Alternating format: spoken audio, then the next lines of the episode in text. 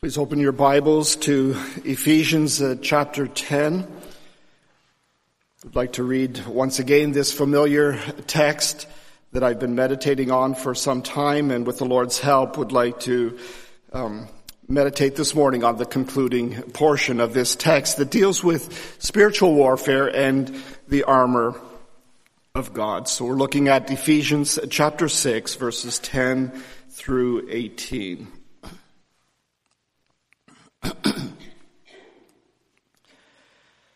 Finally, my brethren, be strong in the Lord and in the power of his might.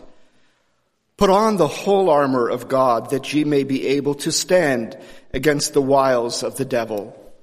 For we wrestle not against flesh and blood, but against the principalities, against powers, against the rulers of the darkness of this world, against spiritual wickedness in high places. Wherefore take unto you the whole armor of God, that ye may be able to withstand in the evil day, and having done all to stand, stand therefore, having your loins girt about with truth, and having on the breastplate of righteousness, and your feet shod with the preparation of the gospel of peace.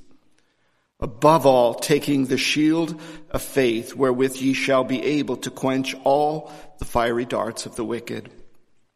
And take the helmet of salvation and the sword of the Spirit, which is the word of God. Praying always with all prayer and supplication in the Spirit and watching thereunto with all perseverance and supplication for all saints.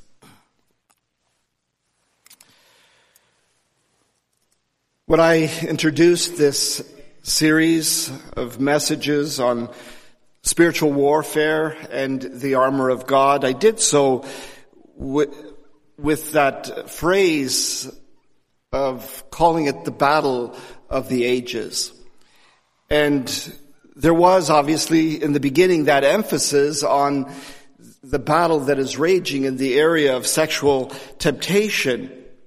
But all of us recognize that in our lives uh, Satan attacks, and while that may be very prevalent um, and, and even visible in the world today, there are both other visible things and also many subtle things wherein Satan is attacking.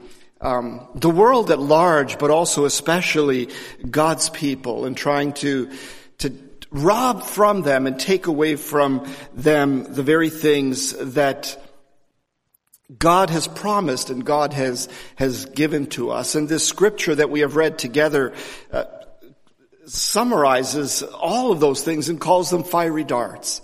Those things that, that Satan would fire at us and, and, and try to cause destruction. And we know that a fiery dart in, in the days of Paul was, was really an arrow that, that was flaming, that was intended not to not simply to inflict a wound, but to do further damage by causing a fire, whether it was the shield of, of a soldier or perhaps a, a uh, reinforcements or, a, or of a fortress, that it was intended to inflict further damage. And so it is also that Satan wants to inflict damage and harm in our lives and take us away from the relationship that we have with God.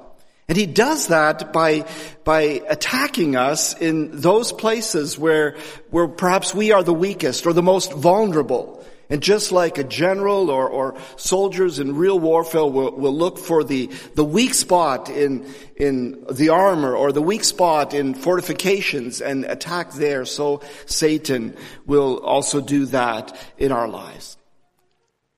And that does come for many in the form of sexual temptations. But it takes on other forms as well, other addictions um, that we often mention from the pulpit here that that can easily um, have a tremendous negative impact on our lives, uh, both physically, but more importantly, spiritually, taking us away from God. But it's not just addictions. It, it can be bad habits that often turn into addictions. But also those things that we internalize in our lives when, when we allow doubt or, or fear to, to grip our hearts and our lives.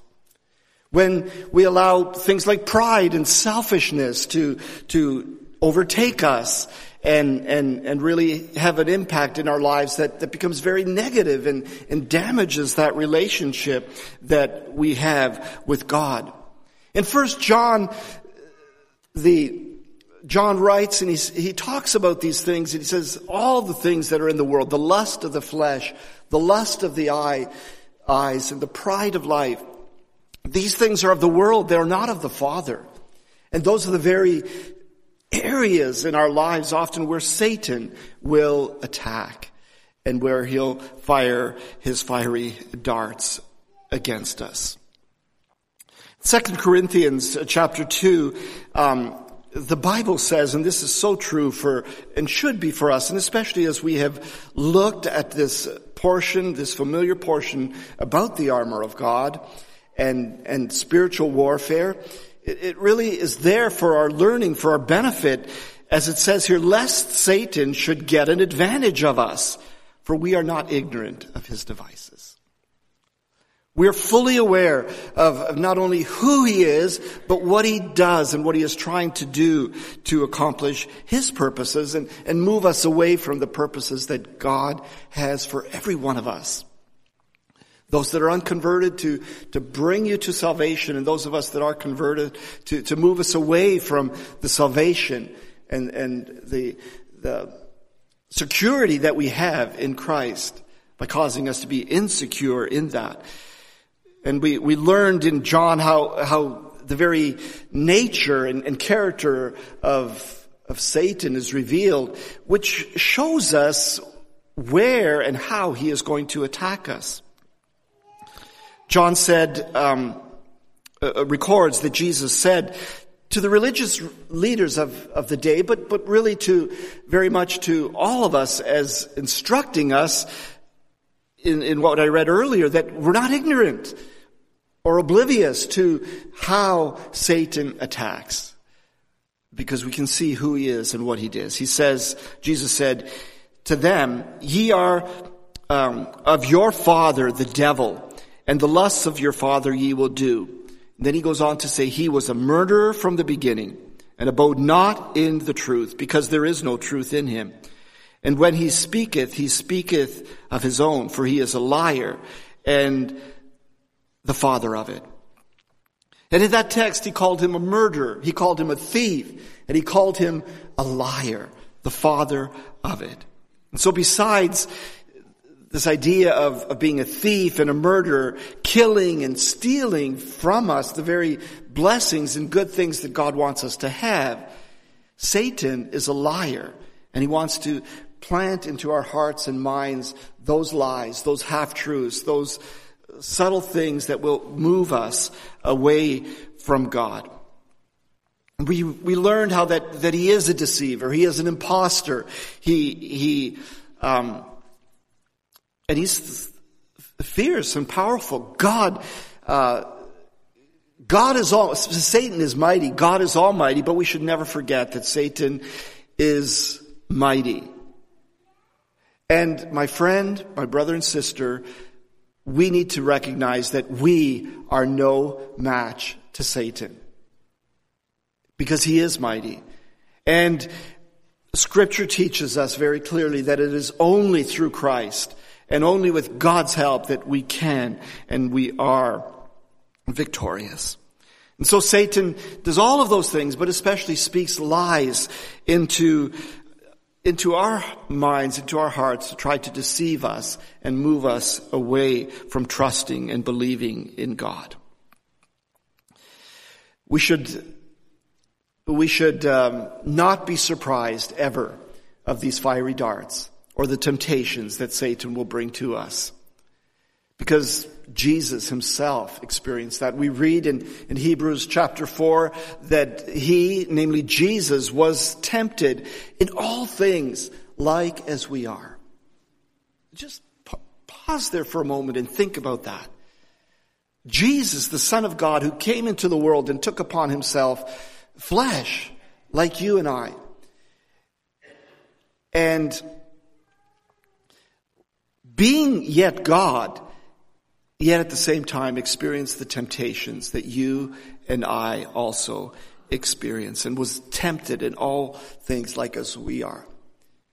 And if we, we go to the beginning of his ministry, just before he set out in his ministry, we know that, that Jesus experienced tremendous temptation from the enemy. And let's just look at that for, for a moment because it really helps us to understand what this spiritual warfare is all about. Understand how the enemy attacks us and, and what we are fighting against. Because in a sense, Satan doesn't have anything new. He just keeps recycling the temptations and, and the fiery darts that he, that he has always used. And why? Because they have been and are effective. And so when Jesus was, was um, in the wilderness for 40 days, in that time he was, he was tempted and we know that, that uh, Satan came to Jesus in three different areas of temptation. And I don't want to go into those specific temptations at this time, but if you look at them, we can certainly learn from them. And, and probably one of the important things to learn is that he came to Christ in that area of weakness and vulnerability. He had been fasting for 40 days and he obviously was weak in the flesh. And then he came to him with that temptation of turning the stones into bread. And he could have easily have done that by giving in to Satan and his demand. And he, he also preyed on him in a sense with temptation that was not unlike what he had done from the very beginning with Adam and Eve. Causing, causing them to question God's word. Causing them to, to, to pursue the pride and of, of and, and arrogance of, of elevating themselves to, to the place of God, of being like God. But the most important element of that temptation that Jesus faced there in the wilderness as Satan tempted is found in his response to Satan. When in all three instances, he, in a sense, rebutted the temptation of Satan by quoting scripture, by saying, it is written, by going back to the Word of God and, and using the Word of God as his defense. And even when Satan was recognizing that he was not getting anywhere, and he then quoted a scripture in order to, to call, cause Jesus to, to fall, misquoting a scripture and, and twisting it. Even there, Jesus responded with the Word of God. And that is so important, especially as we look at this last piece of armor, uh, the sword of the Spirit, to the Word of God this morning, how important that really is for us. So we've looked, we've looked at the armor of God and, and, I hope that you have recognized that as we have done that together and as you read and are familiar with this scripture, that you will see how the Word of God, the last thing that we are going to look at this morning, how that the Word of God is actually, was and is actually very closely linked to every piece of the armor of God as we find it here in Ephesians chapter 6. Beginning with that belt of truth that we are to put as, as around, wrapping ourselves around the Word of God and becoming very familiar and established in the truths of the Scripture, of the Word of God. And that by knowing these scriptures and hiding them in our hearts and claiming the promises that are contained in them, that we can not only discern the lies of the enemy, but also fight against them with the truth of the Word of God by, by, by resisting the devil and saying it is written, whether we do that in our minds or, or verbally by resisting the, the devil with the word of God and in that way live a victorious Christian life. We looked at that breastplate of righteousness, recognizing that we have no righteousness of our own. And as the scripture clearly teaches us that, that we are only justified or made right with God because of what Jesus has done on the cross for us. And that is, it is through repentance towards God and faith in Jesus Christ that we can have that right relationship with God. That we can come into that relationship and that we can live a righteous and a holy life. We looked at those shoes of peace, the gospel uh, of peace, which is really the good news and that's not only the, the good news of, of the gospel, the salvation that we have in Christ, but also the entire scripture, the, the entire good news that we can live victoriously and not only come to that place where we have peace with God through our Lord Jesus Christ, as the Bible teaches us, but that we can have the God of peace with us. And that we can have that peace of God as we can read in Philippians chapter 4 that passes all understanding, that keeps our hearts, our minds in Christ Jesus. The peace, the gospel that brings that message of peace with God, being right with God, but also that we can have the presence of God through His Holy Spirit living in us and with us day by day. And finally, um, we moved on then to, not finally, we moved on to the shield of faith. And, and the next, the, the first um, ones, we were called um, to put them on. Put on the belt of truth. Put on the breastplate of faith. Put on the, the, the these sandals or these your, onto your feet, the gospel of peace.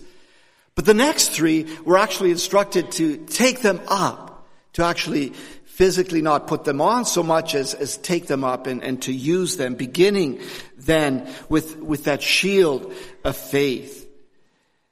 The faith that, that, that saves. By grace are you saved through faith that not of yourselves. It is a gift of God. And that also that faith that we can read also in in, in John that is the victory that overcomes the world. The shield of faith, the faith that we can have in the promises of God, in the Word of God, and in the sovereignty of God, and, and all that He does for us that gives us the victory. Thanks be to God, the Bible says, who giveth us the victory through our Lord Jesus Christ, through faith in Jesus and His Word. And, and we learned that this shield of faith, even though it is very much a, a, um, a piece of armor that defends us, was also a weapon in sort because of that ability that it had to, to be used against the, the foe, uh, the enemy, physically pushing and, and causing them to be able to um, be pushed back resisting the devil, the Bible says, so that he might flee from you, that he might run, that he might realize that with God on our side, he's no match to the power of God in us. And by resisting us, he will, he will flee. And that that shield can also absorb those fiery darts and temptations of the enemy. And then last time we looked at that helmet of salvation and how that too was so closely linked to the belt of truth, the truth of scripture, the, the salvation that we have as we take those truths and, and put them into our lives. Understanding, brother and sister, who we are in Christ. What the Bible has, has given to us and promised to us. How in, in, in Peter, it tells us that wherefore there are given to us exceeding great and precious promises, that by these we might be partakers of the divine nature, having escaped the, the lust of this world, the, the wickedness of this world, and being able to stand against all of that. And how that, that salvation, that helmet of salvation is not merely the salvation that we find in Christ, but the salvation that we, we have in Christ day by day, because we are not only saved once, we are continually being saved. And we read that in the Bible, it says that we would work out our salvation. Not work for our salvation, but work it out day by day. Living as those that have been saved, those that have been redeemed by the blood of Jesus Christ and are walking in the power of the Spirit. And that brings us to this final piece of armor, which the Bible says here um, is the sword, um, identifies as the sword of the Spirit, which is the Word of God.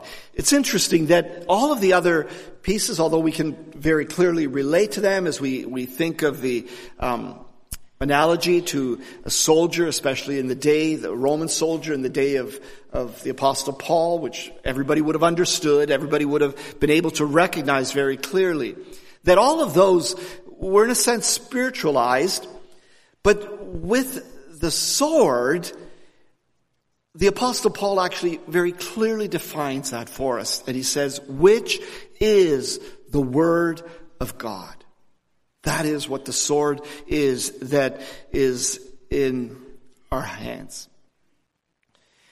And it clearly is, is, while listed here with the, with the armor of God, we can clearly see that the sword, the sword is an offensive weapon defensive as well as all of the other armor is, and to some degree all of the armor was, was offensive, but it was more defenses to defend us against temptation, against the fiery darts of the devil, to against his attacks.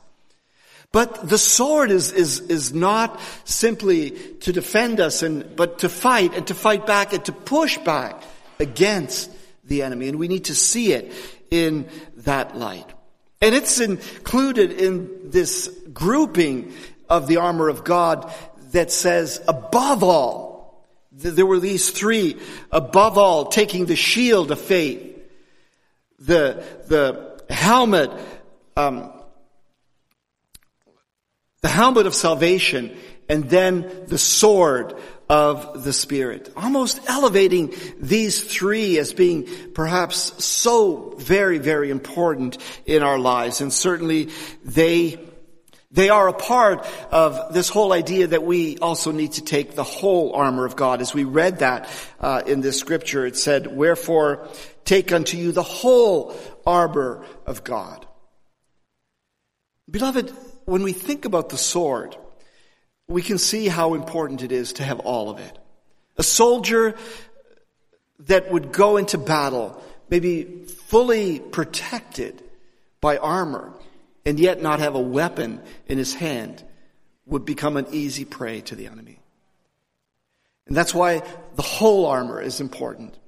And all of those defensive pieces of that armor are all important because lacking any one of them makes us vulnerable to the attacks of the enemy. We need all of it. And we need it to be able to stand against our enemy. And that's what the scripture teaches us. Having, wherefore, um, having done all to stand, stand therefore, taking the whole armor of God. It is given to us so we can stand against the enemy. Not stand on our own power, our own strength, our own abilities, but stand in the power of the Spirit of God and especially stand because we have in our hands the sword of the Spirit. For the Roman soldier, the sword called, I believe it was a gladius, it was a relatively small sword, not the kind of sword that we would envision the, um, crusaders who, who often were mounted on their horses and had a massively long a sword in their hands that they could wield from being elevated and still attack the enemy. But a short sword that was probably about 18 inches long, easily fit into the, into their, their belt, and could easily be used and wielded within those close quarters of hand to hand combat with their enemy. And really the, the, the fight against Satan for all of us is, is like that. That hand to hand combat. Close quarters where daily we need to fight and push back against all of his devices. And a soldier needed to be trained um, in using that sword. And I couldn't help but think of, of, of David when we know he decided to go up against Goliath. Saul was outfitted him with his armor and gave him his sword and, and David obviously put it on and it, it obviously didn't fit. More importantly, he had no idea how to use any of it because he had never trained with it. And, and, and he, he, he gave it back. He said, and, and said that he had literally had not done that. That it was not for him. And he was going to go into battle not with a sword, but with that which he had been trained in and in the power of the Spirit, in the power of Almighty God, and in the name of the Lord. And Roman soldiers, obviously, any soldier for that matter, then or now, needs training, rigorous training to be able to use the weapons that they have effectively and to be able to use them to, to win the battle. And it's no different when we're talking about the sword of the Spirit. To be able to effectively use the sword of the Spirit, which is the Word of God, brothers and sisters, we need to be familiar with it. It's not just a occasional casual reading that will suffice. Simply having the Bible or the Word of God sitting on a shelf and maybe multiple copies of it collecting dust does us no good. Even the sword in, in the sheath of a, of a soldier, as long as it stayed there, was, was of no value. Not until he took it out and practiced with it and used it could it be effective against the enemy. And so it is also for us that we need to take that sword and train in it. Use it. Just like Paul said to, to to Timothy, study to show yourself approved unto God, a workman that needeth not to be ashamed. In other words, train yourself, study God's word, read it, absorb it into your heart, into your life, memorize it, hide it in your heart, and all of that will cause that sword to be able to be effective against the attacks of the enemy. It's a beautiful scripture, so familiar to us, that describes this sword to us in Hebrews chapter 4. For the word of God is quick. In other words, the word of God is alive. It's powerful and sharper than any two-edged sword, piercing even to the dividing of sunder in soul and spirit and of the joints and marrow, and is a discerner the thoughts and intents of the heart. And there's so much that we could meditate on just that. But it's a two-edged sword, and I've often thought that that in that sword, it, it's intended to cut um, deeply both directions.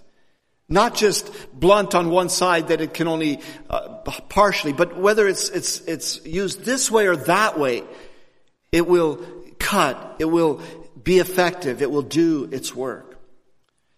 I've also personally considered that this sword, even as I wield it from the pulpit here and, and preach the word of God, intending to allow it to, um, or rather have God use it to cut into people's hearts and lives and, and expose, um, sin, expose those things that are displeasing to God, that at the same time it needs to cut into my own heart, into my own life, and do the same thing as well.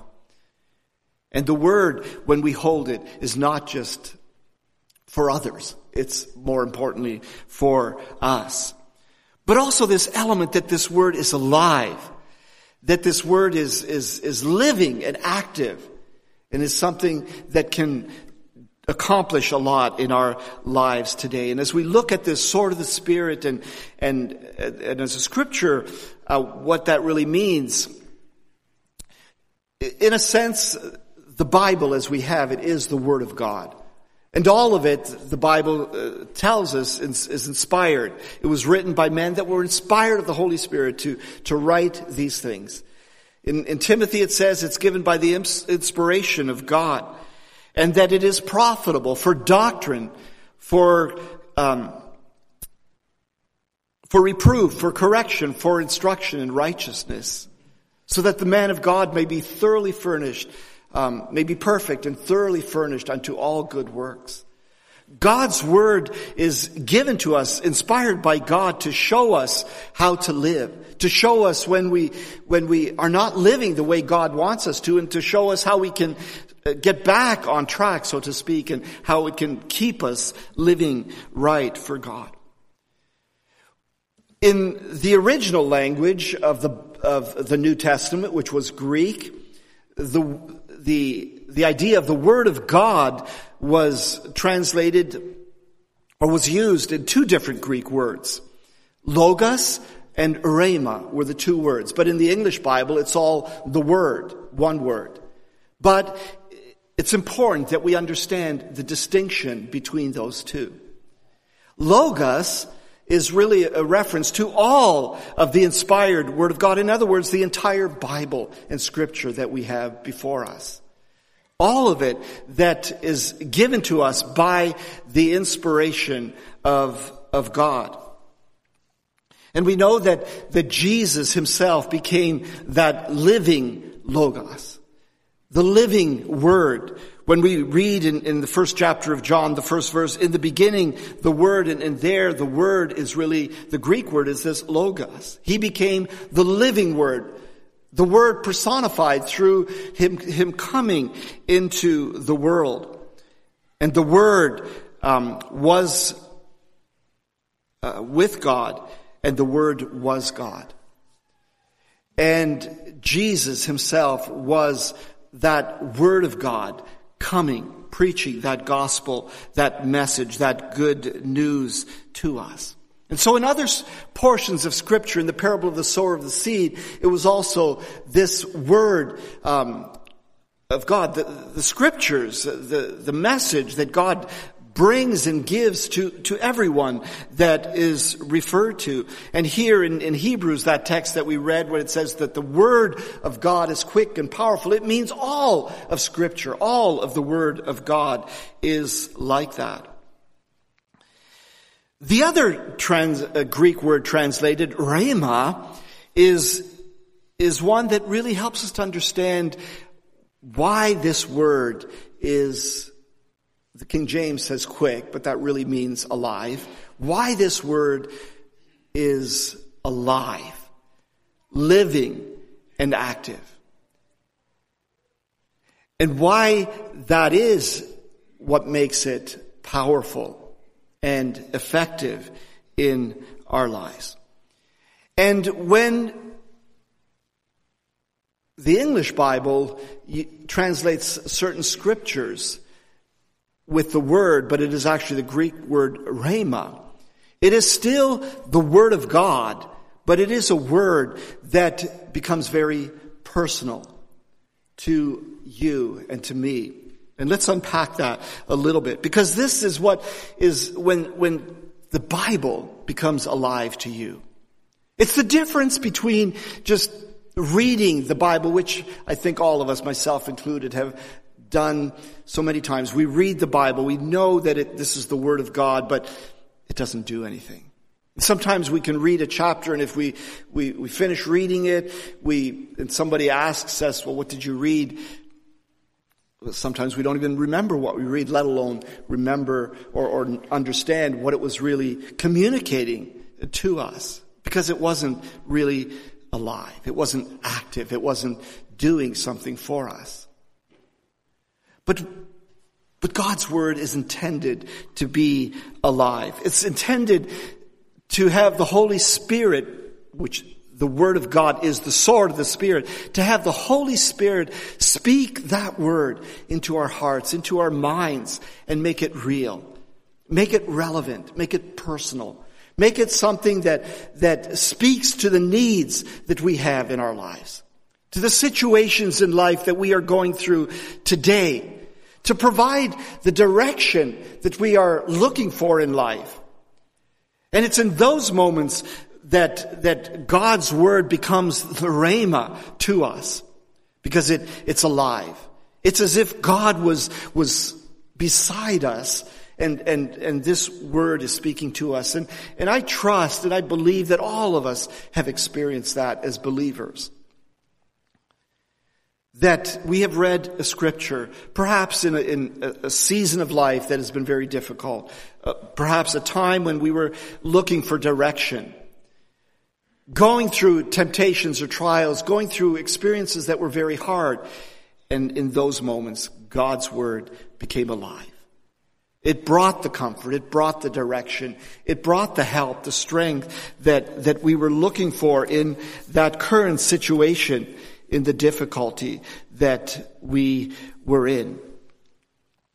And so there are many examples of that um, in Scripture. And when, when we would read, even in the Old Testament, that the word of the Lord came unto, and many of the prophets, often it was a message that was intended for the people, but many times it was a personal message to encourage or to provide direction to the prophet. Going back to the temptation of Christ, when, when, uh, Jesus responded to Satan and, and he said, um, for it is written, man shall not live by bread alone, but by every word that proceedeth out of the mouth of God. There the word was Rhema. That was very personal in that moment for Jesus. That was the word, that was the message that, that was Uh, for Christ personally at that moment. That word was there to, to, to rebut, to fight against Satan.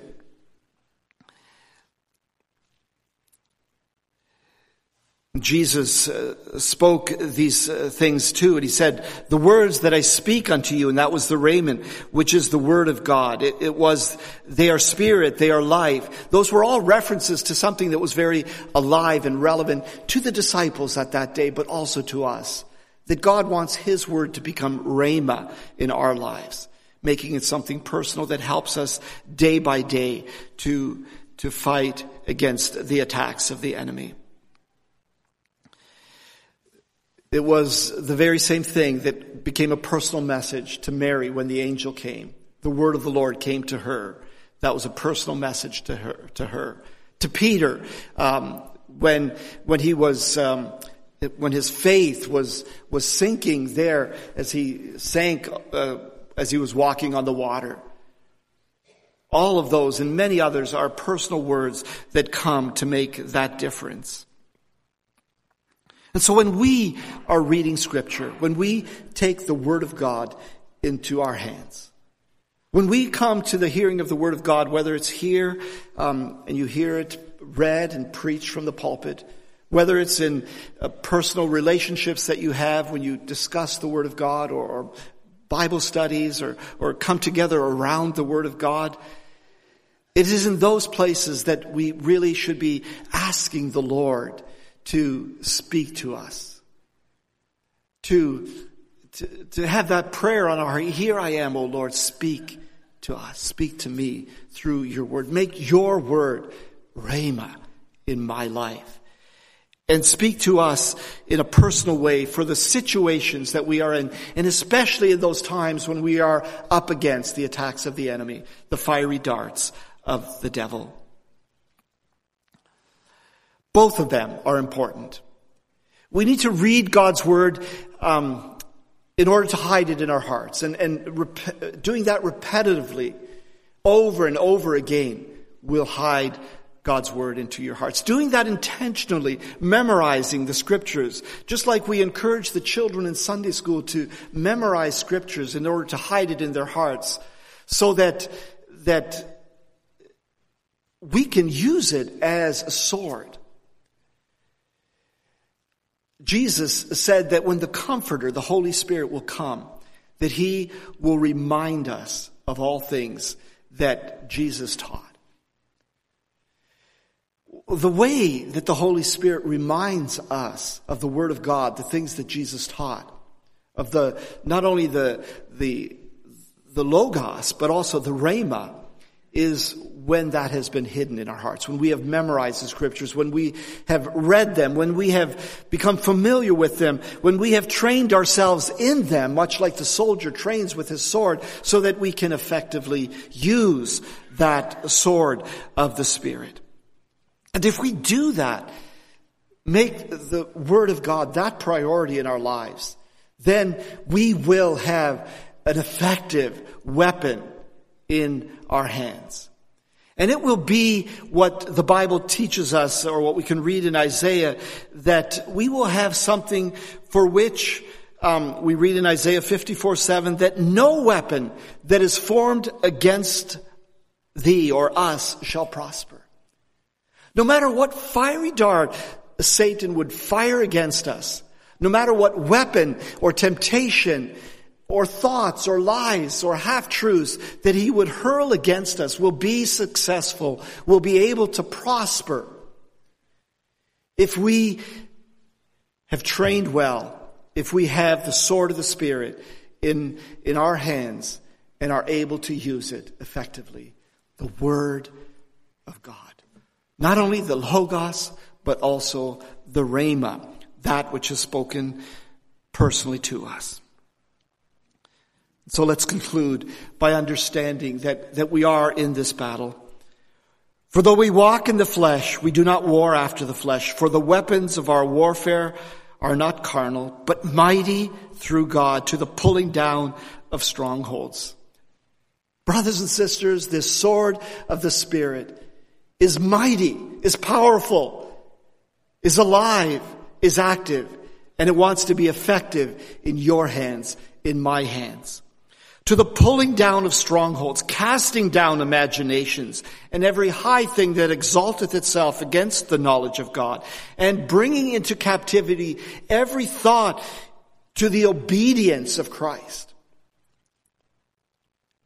Taking everything that Satan would, would fire against us and, and, and, and laying it bare, so to speak, exposing it with the sword of the Spirit for what it really is, and allowing us to be able to resist him and then see him flee because with God, when God is for us, the Bible says, who can be against us?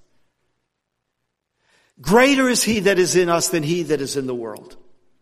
When God is in us, when God is for us, we are a match to Satan, but no other way. And in Romans chapter 8, when it talks about all of the things that could potentially separate us from the love of God. It tells us that in Christ, through Christ, with the sword of the Spirit and with the armor of God to protect us, we are more than conquerors through Him that loved us more than conquerors. We can be victorious. We do not need to live a defeated life. We do not need to, to give in to the enemy. We can stand against temptation. We can stand and, and, and live as children of God's, as saints and not sinners, as those that are victorious because we have power through God and with His help over the enemy. Because we hide God's word in our hearts so that we don't sin against Him. Because we, we treat God's word for what it is, a lamp to our feet, a light for our path, the very sword of the Spirit which causes us to be effective. And so we may we, with the grace of God, take up with renewed vigor this sword of the Spirit, the word of God, and go out there and fight. Not on our own strength, but with the power and the strength that God gives. I haven't touched on the last portion. It is just perhaps as important as the sword of the Spirit, and it's important that the scripture be read. And Brother Dan some time ago meditated on prayer as a weapon. So I don't want to go into that. Obviously we don't have time, but I've intentionally left that out. But consider also that prayer is also a weapon, like the, the Word of God, that we can use against enemy. But that we would do that as we go into battle, not on our own strength, but rather in the strength of the Lord, calling upon the Lord in the, in His name, coming against the Goliaths in our lives in the name of the Lord, praying always with all prayer and supplication in the Spirit, watching thereunto with all perseverance and supplication for all saints. Amen.